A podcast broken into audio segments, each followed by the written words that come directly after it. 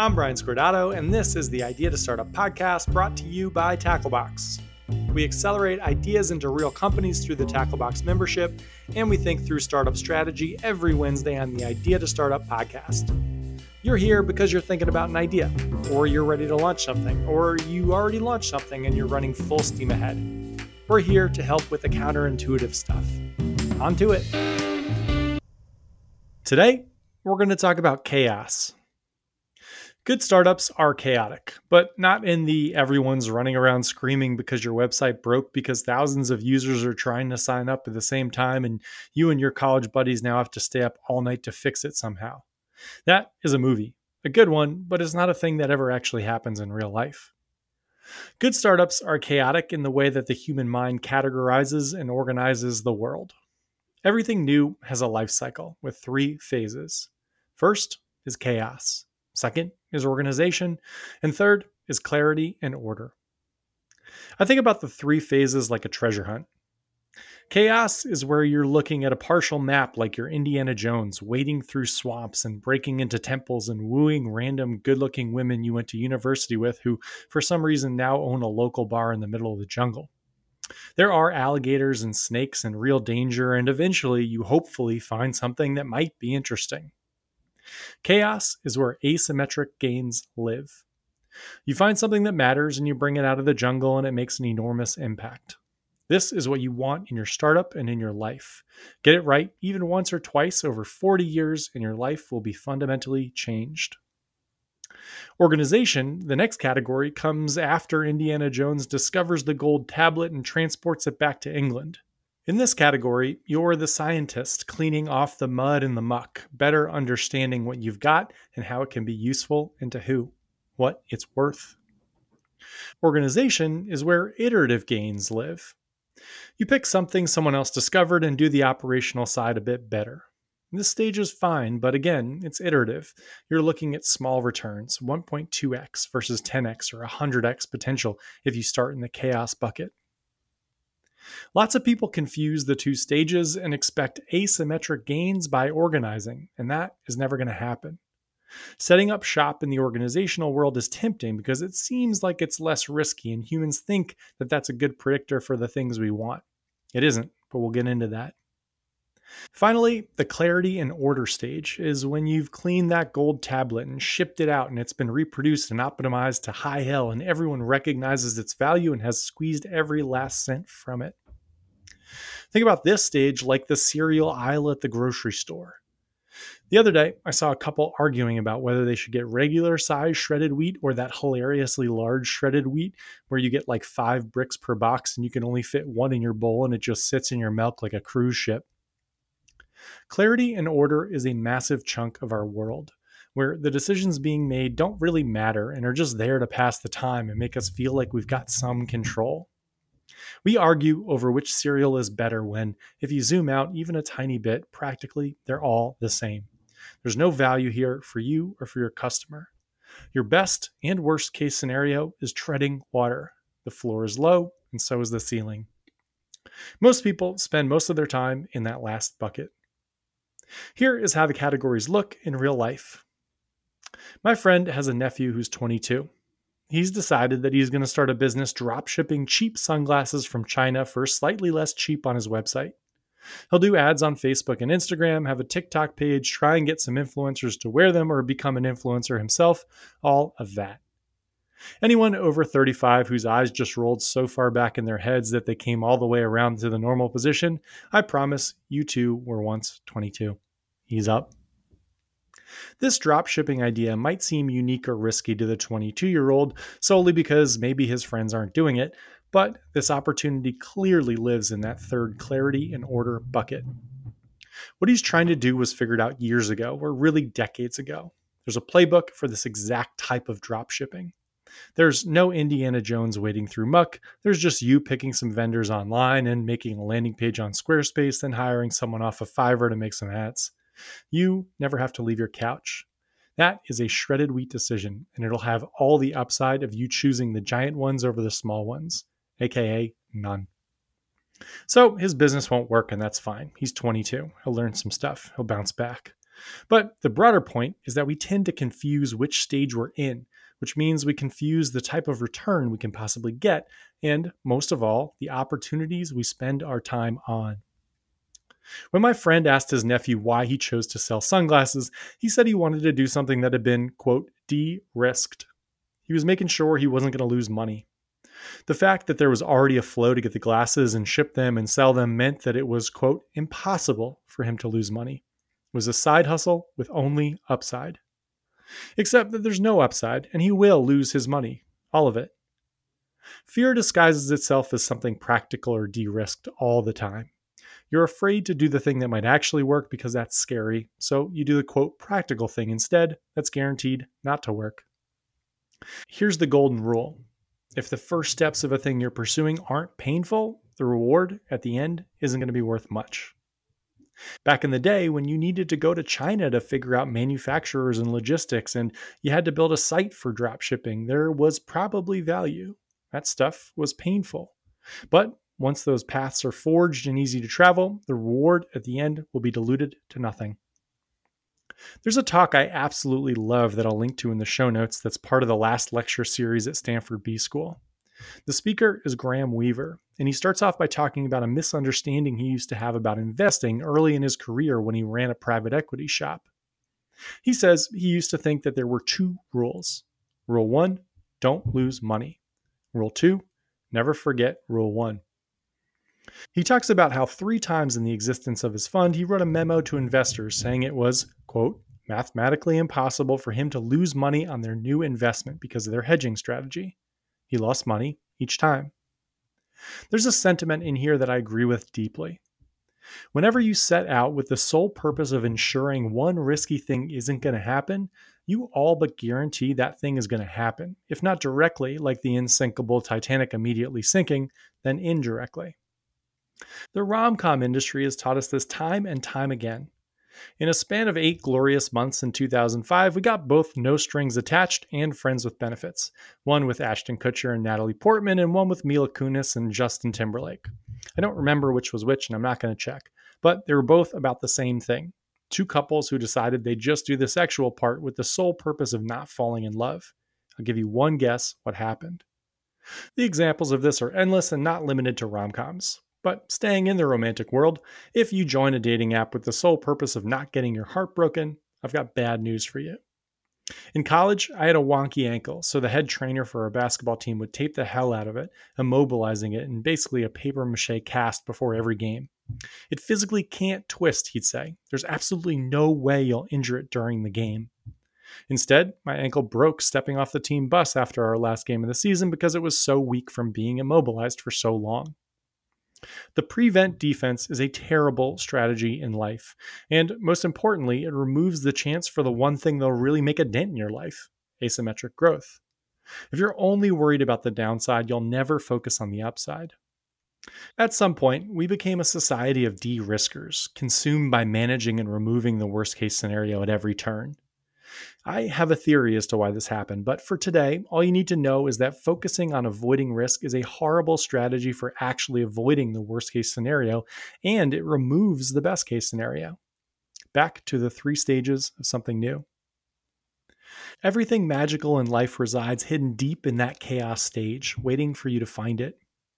In that stage, it's unclear if what you're doing will work. If it were clear, the market would have built it already. Capitalism is efficient, and the odds are still low. But again, you only need to pull off one or two things that do work in your lifetime to fundamentally change your life. The long-term payoff for spending lots of time in the chaos bucket is astronomical. But chaos is uncomfortable for humans, so we avoid it, or most of us do. Some determined entrepreneurs summon up all of their courage to go after something new, frantically trying to move from the chaos stage to the organizational stage as fast as possible, like a kid trying to make it the full length of the pool in one breath. Sometimes this works. Others try to build systems to make chaos less chaotic, which, as someone who loves systems, I applaud and have tried. But chaos can't be roped into a system. That's the point. This is incrementally helpful, but only just. But there's one smaller group. I've only had a handful of these people at Tacklebox over the years and met a few others in other walks of life. These people love chaos. They live for it. And they churn out unique incredible stuff. The question is how. That's what we're going to talk about today, with a little help from Harry Potter, an anesthesiologist, and a squirt gun. And we'll do it after a little smooth jazz. If you've got a startup idea and a full-time job and want to test out the former before you leave the latter, come and work with us. Apply at get tacklebox dot com. Over four hundred startups have tested and built ideas through our program, and those businesses are now collectively worth over a billion dollars. Our program helps you prioritize and execute, and our members and me and the team keep you accountable and give you feedback along the way. Come build with us at get tacklebox dot com. Back to it. The scarcity mindset. If you're a regular listener, you've probably heard me talk about Harry Potter. The reason is that I'm always reading them. It's a stress release tactic for me. And by always reading, I mean sometimes I'll go eight months without reading any Harry Potter, but sometimes my wife is eight months pregnant and I read three books in a week. For whatever reason, it's calming. So I'm always kind of running through the books in the background on my Kindle. This is relevant today because of something I realized. The later books are so, so, so much better written than the earlier ones. They're technically better written, but they're also far better structured, and the leaps and twists are significantly more creative. That's not just me, by the way. Critics all say this too. So, the question is why? I'd imagine J K. Rowling got better at writing and got better editors, sure. But I bet a big reason is a thing called the scarcity mindset. Dan Ariely describes scarcity mindset as a reduction of freely available mental resources because they're being involuntarily used for another task. Basically, when you're stressed, you're much dumber than when you aren't. This is worth serious attention. In his book, Misbelief, Ariely cites a study on sugarcane farmers in India. These farmers experience dramatically different financial conditions at different stages of their crop growing cycle. During some months, cash is relatively plentiful. During others, they're stretched extremely thin. So, the research team used exercises designed to measure two key cognitive capacities known as fluid intelligence and executive control to see if they changed with the financial conditions. The results were striking. Pre-harvest, when cash was tight, farmers scored twenty-five percent lower on intelligence and reasoning tests and were ten percent slower in executive control and made fifteen percent more mistakes. These were the same people, just at different stages of their financial ebb and flow. There are countless other studies, I'll link to a few in the show notes, that show creativity and critical thinking are seriously hampered as stressors, financial and other, arise. Your stressed mind pulls your thinking away from creative problem solving. During the early books, J K. Rowling was famously poor, scribbling on napkins and bars, presumably incredibly stressed. During the newer books, I'd bet J K. Rowling was more at ease. She had the bandwidth to be more creative, and her writing dramatically improved. If you're building a startup where you start in the chaos stage, trying to figure out who the customers who feel pain are, how you can reach them, how you might better solve their problem, trying to discover first principles and reverse architect them in a way that gives you a systemic advantage, testing things like price while trying to get other people to join you, you'll constantly face setbacks that are objectively stressful. Each day you devote resources to the search phase without a firm result makes you second guess how you're spending your time. External pressure will build as you spend more and more time exploring, which is exactly what your startup needs, but exactly what your mind won't be able to handle. It'll constrict under the weight of the scarcity constraint. It'll try to push you out of the chaos stage, whether you're ready to leave or not. It'll dumb down your strategy and pull you to be less risky. So we reach the crucial point. The time we spend in the chaos stage directly correlates to asymmetric success, but chaos is stressful and our cognitive abilities are impacted while we're in it. So we don't want to stay. And if we do, we won't think clearly. So now what? What do we do? Well, we need to speak with the top anesthesiologist who also happens to be one of my closest childhood friends. How to reframe chaos as opportunity. Early on in Tacklebox, we had a founder working on C B T, or cognitive behavioral therapy. We've had a number of founders work on businesses in this space since, with a bunch finding success. Probably the most successful is called More Good Days, a C B T solution that helps people with fibromyalgia to great results. Anyway, this first founder was talking about how important reframing is, how reactions are choices and they can be changed with practice. This founder was helping people with chronic pain, and when the stimulus of the pain arose, she taught them to change their response. Her hypothesis was that pain had emotional and cognitive aspects, and reframing it could work. It did really well. Even with this success, I was somewhat skeptical until I went to Australia with one of my best friends, the anesthesiologist. He's also one of the most successful and well-rounded and happy people that I know. One of the first days of the trip, we were on a hike and he was taking a picture and his phone slipped out of his hand. It tumbled down the side of a cliff. You really don't want to lose your phone on an international trip, but when I looked at him, his eyes lit up. "Ha!" he yelped. "Well, this'll be fun." He ended up buying a string of disposable cameras that let us take underwater shots while we were surfing. He talked about how great it was that he'd been forced to truly disconnect, and he asked locals for tips and directions, making friends across the country. He never once complained about the phone or even mentioned it again. "I'll get it sorted out when I'm home," he said the one time I asked. This past April, he and I signed up for a hundred-mile bike ride in Long Island. Two days before, it became clear that there were going to be two to three inches of rain the day of. I assumed the ride would be canceled, and if it wasn't, we certainly weren't going to go, until the text came through.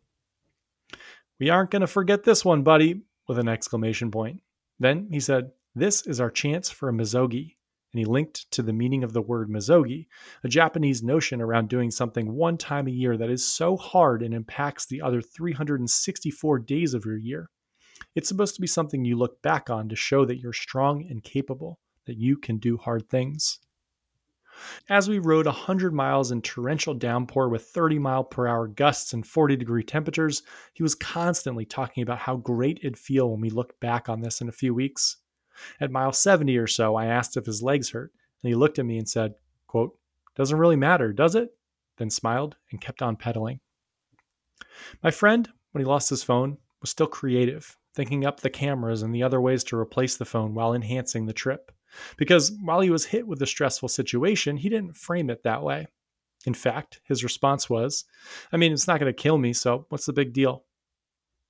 As an anesthesiologist, he tells me that I could do his job ninety-eight percent of the time, but the other two percent take a decade or two of experience to handle, and those are the only times that matter. They're life or death, he says. So he works incredibly hard to calm himself for those moments, to be creative and thoughtful and confident under enormous stress. It carries over to the rest of his life. Our best founders have the same mindset, and it is in no way natural. They work extremely hard at it. I spoke with one very successful founder a year after they left Tacklebox and asked what they thought was their most important trait that helped them have this level of success. They responded, "Probably the paradigm shift." I asked what they meant. "Every day," she said, "my to-do list is long and unrealistic and hard. I won't get to everything, and my big stated goal, where I want the company to go, needs so many things to go right to actually happen. I used to look at this all and get stressed, and then, as a reaction, try to pick the easiest things and just knock them out to feel better. My business didn't get anywhere, and my stress didn't chill out. But now I reframe everything. Startups are stressful. That's a characteristic I can't change. You can wish the ocean wasn't wet all you want, but it is. So, that aside, I now see everything as an opportunity to make big strides. I look at my to-do list and I pick the stuff that's the hardest and will have the biggest impact if it works. If I'm going to be in this uncomfortable place, let me attack the stuff that'll help me get out of it fastest. There's nothing better than achieving hard things, so I seek them out and force myself to feel excited about them. And because I've done this a lot, now I genuinely do." Reframing is about turning things that sap your energy into strengths. I'll give you one more example because I've been trying to figure out a way to get this into the pod and I don't see a better chance. We were in Florida with the little guy a few weeks back and we ate out at a restaurant on the beach. We weren't there five minutes before the crows swarmed, with one plucking a chip with guac on it right out of my wife's hand. It was miserable eating lunch with thirty crows staring at you, plotting their attack, and the little guy picked up on it. He was sobbing, clearly shook. Then the waitress came by and said, "Oh, good, they're around today. Here, have some fun." And she plopped a squirt gun right next to my plate. I spent the next fifteen minutes trying to drill the crows with water to keep them away, which worked, was absurdly fun, and got me cheers from all the other tables. Reframe weakness into strengths creatively. The magic comes later. We started with Indiana Jones and we'll end with him too. The hardest part about this whole chaos stage is acknowledging that you don't actually know what you're looking for, that the magic comes later. Indy knew he was looking for that gold tablet, but you don't, which is why I'll say again the thing that I've been saying to founders a ton lately. The magic comes later. I might actually just put it on a sign and put it behind my desk so during Zoom calls I can just point to it when founders are frustrated. Chaos is so uncomfortable because our expectations around how startups go is so off. Lots of potential entrepreneurs think they're going to have an idea somehow. Something magical is just going to come to them. They'll be walking down the street, see someone in tights, and just scream, "Spanx!" Then the rest of the story is executing on that, amplifying that first instinct, that moment of magic. This couldn't be further from how businesses actually work. You probably start with an idea, sure, and you think it's the Spanx type, but the second you start thrashing, speaking with people, understanding their actual motivators, seeing how they frame the problem, seeing how they get promoted, how they view themselves, that first idea is going to fall apart. Whatever you start with won't survive ten minutes in the chaotic stage if you're doing it right. But that's fine. Chaos isn't a confirmation bias machine. It's a way to learn and a way to weed out people who can't handle it. As you thrash, you'll get new ideas on things that might work, and then you'll learn more and decide if it's worth continuing to pull on that thread or to move to a thread a few feet over. There are no guarantees or timelines. That's why it's called the chaos stage. The longer you're willing to stay, the more potentially asymmetric stuff you're going to come up with. Here's what it might look like. Maybe you have an idea in a market you've never worked in before. Reframe that as an opportunity to build a learning machine, to meet experts and speak to customers and productize it on your side so you can do it over and over, to do things other founders can't or won't, to seek out the things that are painful at first. Maybe no one is answering your cold emails. Fantastic. You need to figure out something of value you can give them. You need to find a place to meet them in person or a trusted place they hang out online. This is also painful, but everything valuable starts that way. And once it's done, you'll have learned invaluable customer acquisition channels. This is a massive opportunity. It's business changing. Maybe you're stressed and don't know what to do. Great.